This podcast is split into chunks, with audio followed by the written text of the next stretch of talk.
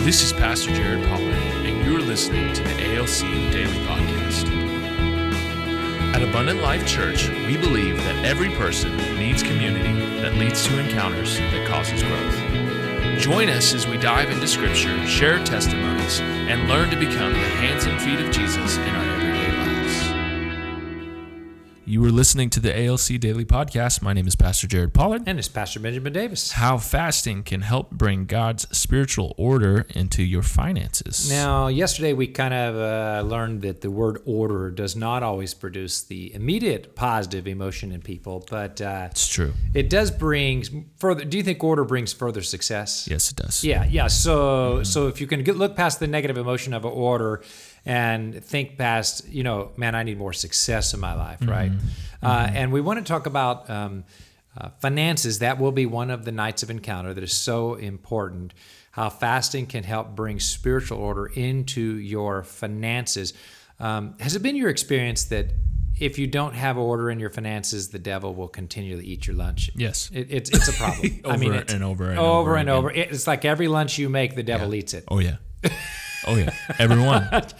Yeah. You think you're going to have half a sandwich left over. You won't. No, the devil eats that sandwich because you don't have your finances in order. So you got to get your finances in order to keep the devil away from your lunch, right? Mm-hmm. That's right.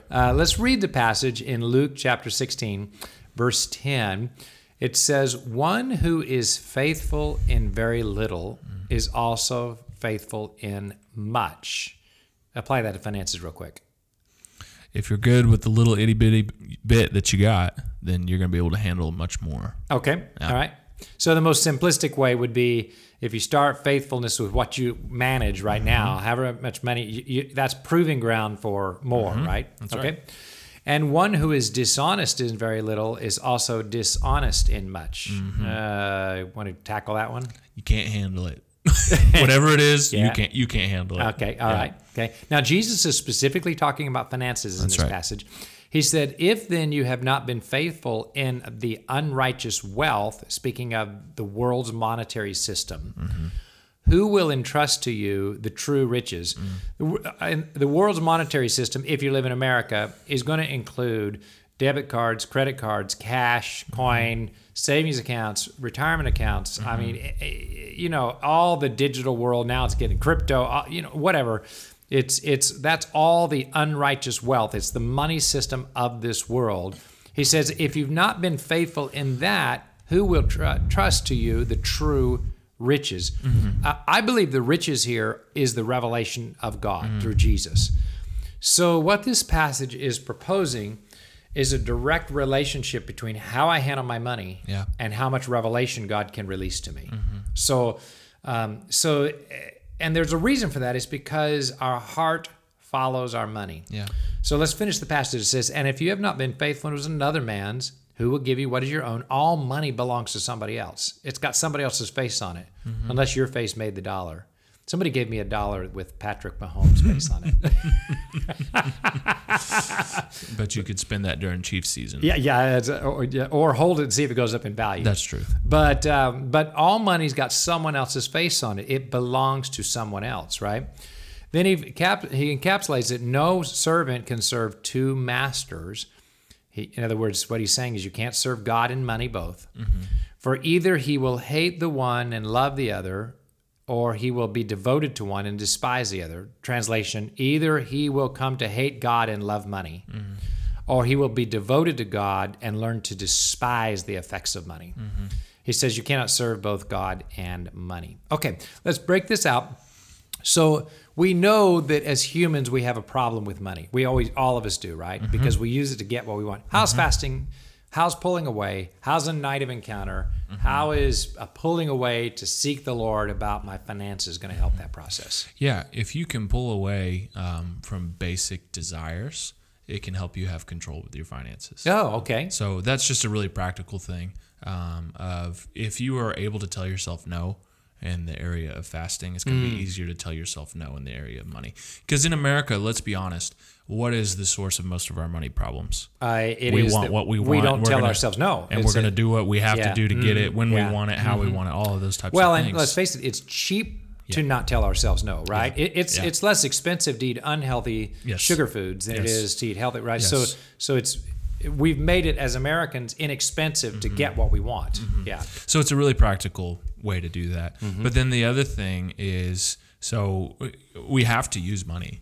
I mean, we have to. It's how our world works. Yeah. And so you have to pull away to identify, am I trying to serve two masters? And it becomes really clear really, really fast. Yeah.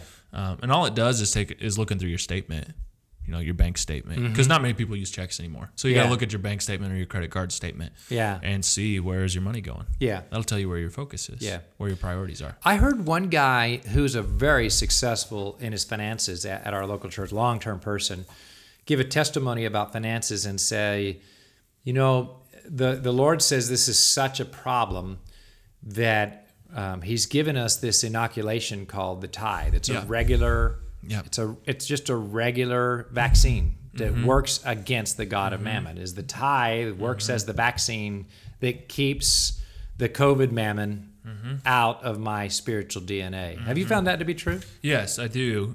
So much so that if you can get to the point where you're no longer driven by money in the context of I have to get more, have to get more, all of that all the time. And it's not that you know, we all have to pay our bills. So there's practicality to this. But if you can make your money a weapon for the kingdom, that'll change everything. Yes. It changes how you do everything else. Yes. And it's not that you have to, you know, be given thousands and thousands of dollars away every year or something like that. But it talks about if you are faithful with very little, then the Lord will trust you to be faithful with much. So you might have $25 that you could give to move towards the kingdom. It doesn't feel like a lot, but that could be the seed that starts the process for you. And one of the things that I do, because money in and of itself can cripple pastors specifically. Yes. And so it does this to everybody, but for pastors specifically. So this is a book that we've been quoting a lot of late, but it's Winning the War in Your Mind by Craig Rochelle. And he has this statement in here, and it just says, money is not and never will be a problem for me. My God is an abundant provider who meets every need. Because I am blessed, I will always be a blessing.